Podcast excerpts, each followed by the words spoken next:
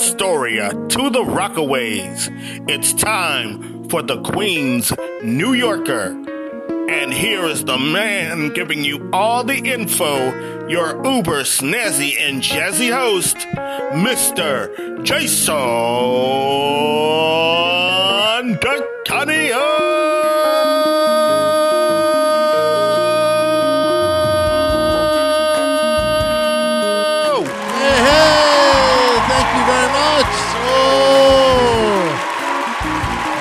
Kelly. Wow, what a group in the audience today. And both my Saturday people are here. Yes, they are. oh, you are too kind. Thank you. Wow. Oh, yeah.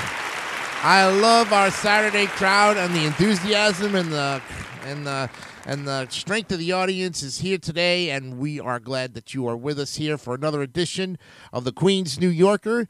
It is Saturday, October 24th, 2020. We are one week away from the Halloween episode, and oh man, you know what that means. It's going to get a little bit interesting around here.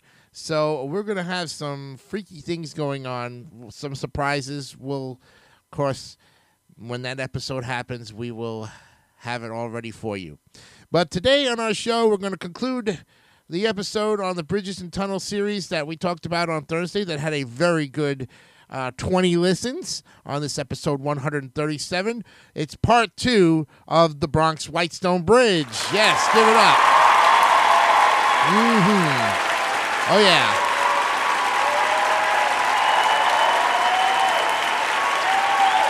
Oh, yeah. You guys are enjoying every bit of it, and we're glad of that. So.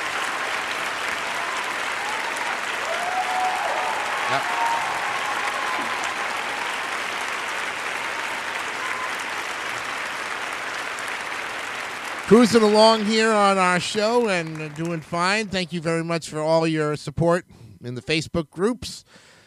And of course, if you're listening on Anchor, Spotify, or any of the other eight platforms, we thank you very much too. And and of course, if you'd like to make a financial contribution donation to our great show for the future of the show to keep it going, you can donate at 99 cents a month, 4.99 a month, or 9.99 a month, and that will continue keep the shows going.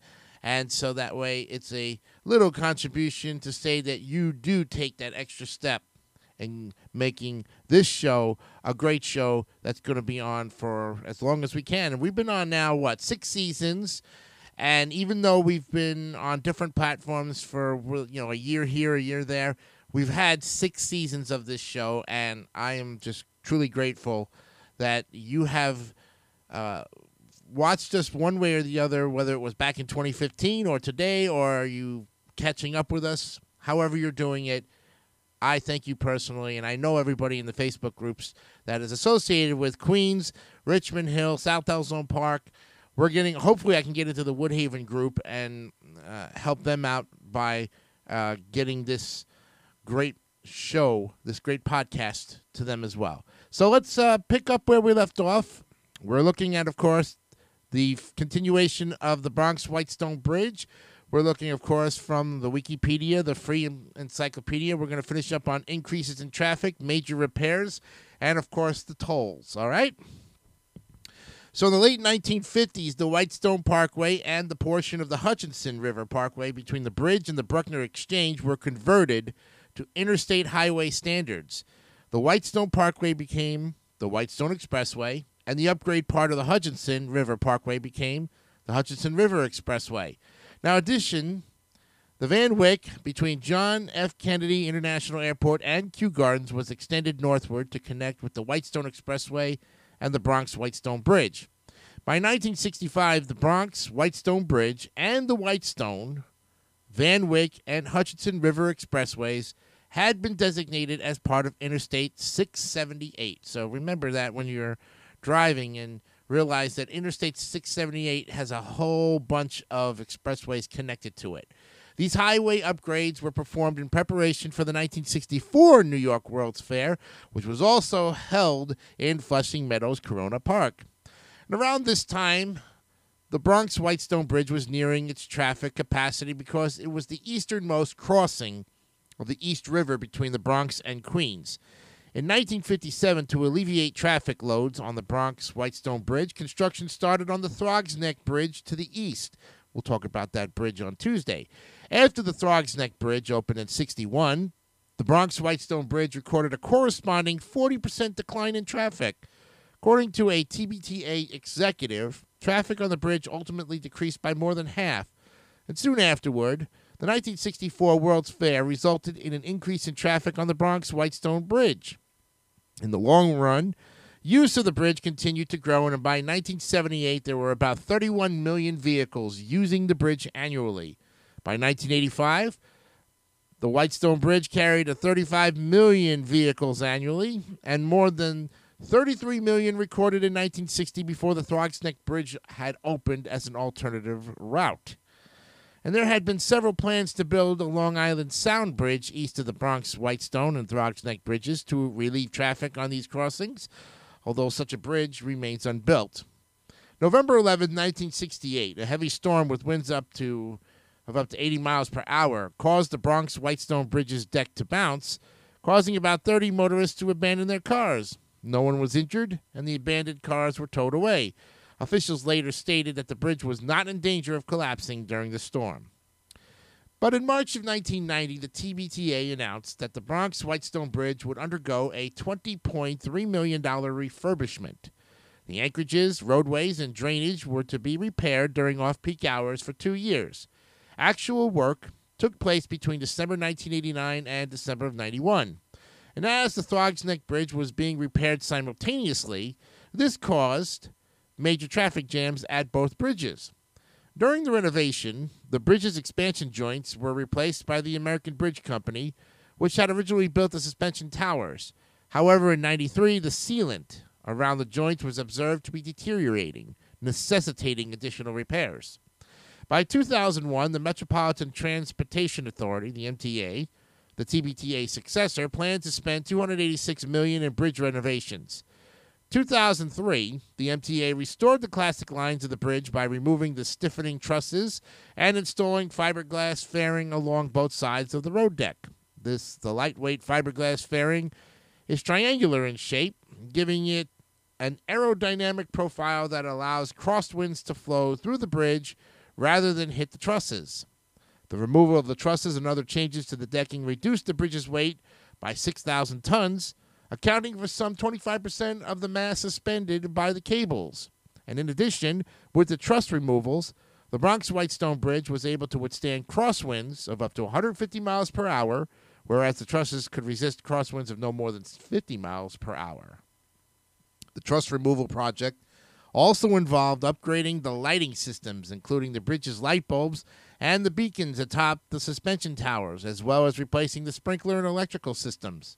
In 2005, it was announced that the bridge's deck had to be replaced with a new steel orthotropic deck composed of prefabricated panels. One lane at a time needed to be closed and replaced so as to minimize traffic disruptions. During the deck replacement, five lanes were kept open at all times using a movable barrier, with three Bronx bound lanes during the morning rush hour and three Queens bound lanes during the evening rush. Other renovations included adding mass dampers to stabilize the bridge deck, repainting the two towers and the bridge deck, and installing variable message signs. The deck replacement was completed by 2007. However, cracks were soon observed in some of the new panels, and by 2014, cracks had been observed in 66 of the 408 panels, necessitating approximately 1,000 feet of rib welds. The renovations were intended to extend the Bronx Whitestone Bridge's lifespan indefinitely, and these improvements also accommodated the bridge's high traffic volumes. And by 2008, the bridge was being used by an average of 120,000 vehicles a day, amounting to 43 million crossings that year. The Queens and Bronx, Bronx approaches were replaced in a project that started in 2008, and as part of the project, each of the approaches lanes was widened to 12 feet. The replacement of the bridge's approaches involved replacing 15 supporting piers and 1,785 feet of roadway on the Bronx side, as well as 1,010 feet of viaduct on the Queens side, which helped support the wider lanes. The contract for the Bronx Viaduct replacement was awarded in 2008 and it was completed in late 2012 at a cost of 212 million. The replacement of the Queens approach would cost 109 million when that was completed in May of 2015. During the renovation of that approach, the exit from northbound I 678 to 3rd Avenue was closed and rehabilitated. Now, as of March 31st, 2019, drivers pay $9.50 per car or $4 per motorcycle by tolls by mail. E-ZPass users with transponders issued by the New York E-ZPass Customer Service Center pay $6.12 per car or $2.66 per motorcycle. All E-ZPass users with transponders not issued by the New York E-ZPass CSC will be required to pay toll by mail rates. The toll plaza of the Bronx Whitestone Bridge, located on the Bronx side, originally contained 10 toll lanes but was later expanded. E-ZPass was introduced at the bridge in June of 96. Open road cashless tolling began on September 30th of 2017, and the toll booths, which were at the Bronx end of the bridge, were dismantled, and drivers are no longer able to pay cash at the bridge. Instead, cameras and E-ZPass readers are mounted on new overhead gantries near where the booths were located. A vehicle without E-ZPass has a picture taken of its license plate, and a bill for the toll is mailed to its owner. For E-ZPass users, sensors detect their transponders wirelessly.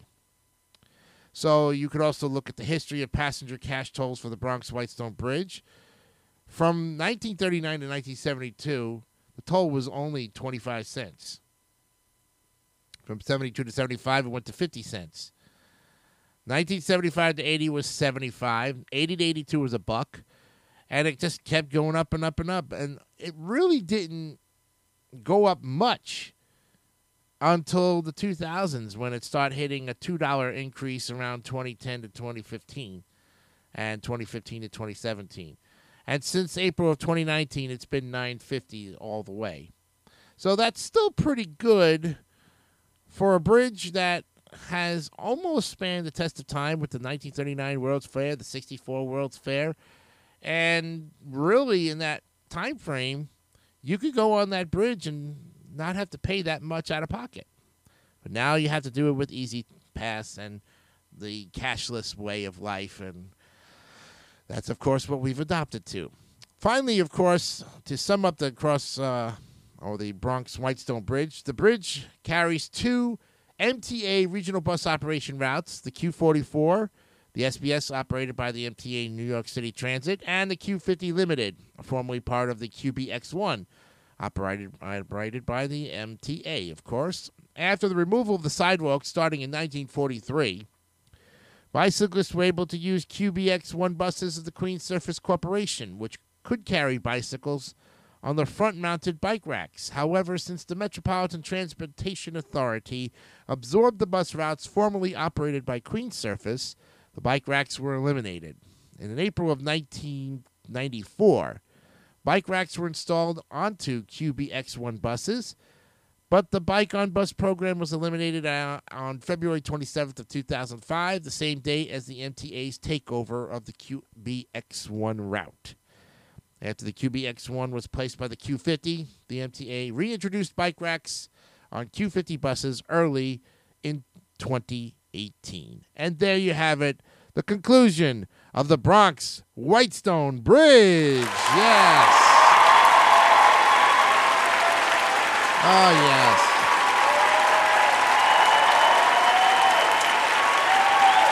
Wonderful. Oh, yeah.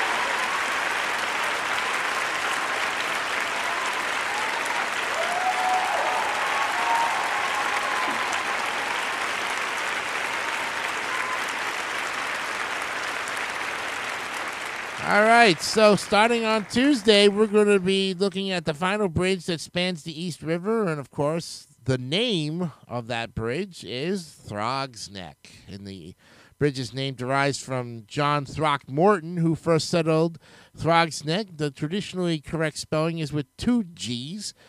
And Robert Moses, chairman of the Triborough Bridge and Tunnel Authority, which built the bridge, likely chose the variant with one G because it was easier to spell. yes. So we'll look at that bridge on Tuesday.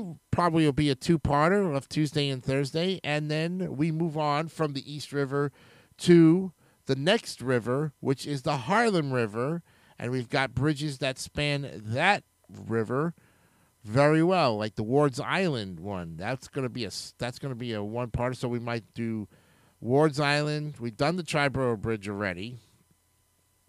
The Willis Avenue Bridge would be a two uh, would be like a part uh, one part or two. I'm not sure we might even do the the Harlem River bridges because they don't have that much history. Looking at the, that, so I'm looking forward to seeing which ones have longer histories. It doesn't really look like they have that much history going on. So then we would go down to the Hudson River to the big one, George Washington. That would be a great one. That is going to have a lot of history to it, and it's got some uh, pretty big stories to go on, and we'll be looking at that one after the Throgs Neck. So we'll take a look at that and really span our way onto it. Then we go to the Verrazano, the Kosciuszko, the Pulaski. Oh man, there's there's so much, so many bridges, and we'll just pick and choose from each one to give you a fair chance, and then we're moving to tunnels. So our series on bridges and tunnels is going to be a long one, folks, just like the history of transportation. We hope you'll stay with us the whole time to uh, enjoy and take part in the great historic stories that will be coming out of these great landmarks that have spanned the test of time. I'm Jason DeCanio, and remember, of course, be honest, be real, keep it simple, stupid, kiss. And of course, always tell the truth no matter what, because no one likes to be a nut monkey. It's not fun at all. I know that for a fact. So don't lie, okay? We'll see you on Tuesday on the Queens New Yorker, right here on Anchor and the eight platforms. Have a great weekend. We'll see you Tuesday. Bye bye. You have been watching the Queens New Yorker. This is Jason Kelly on a Jason DeCanio internet presentation. Thank you for your support.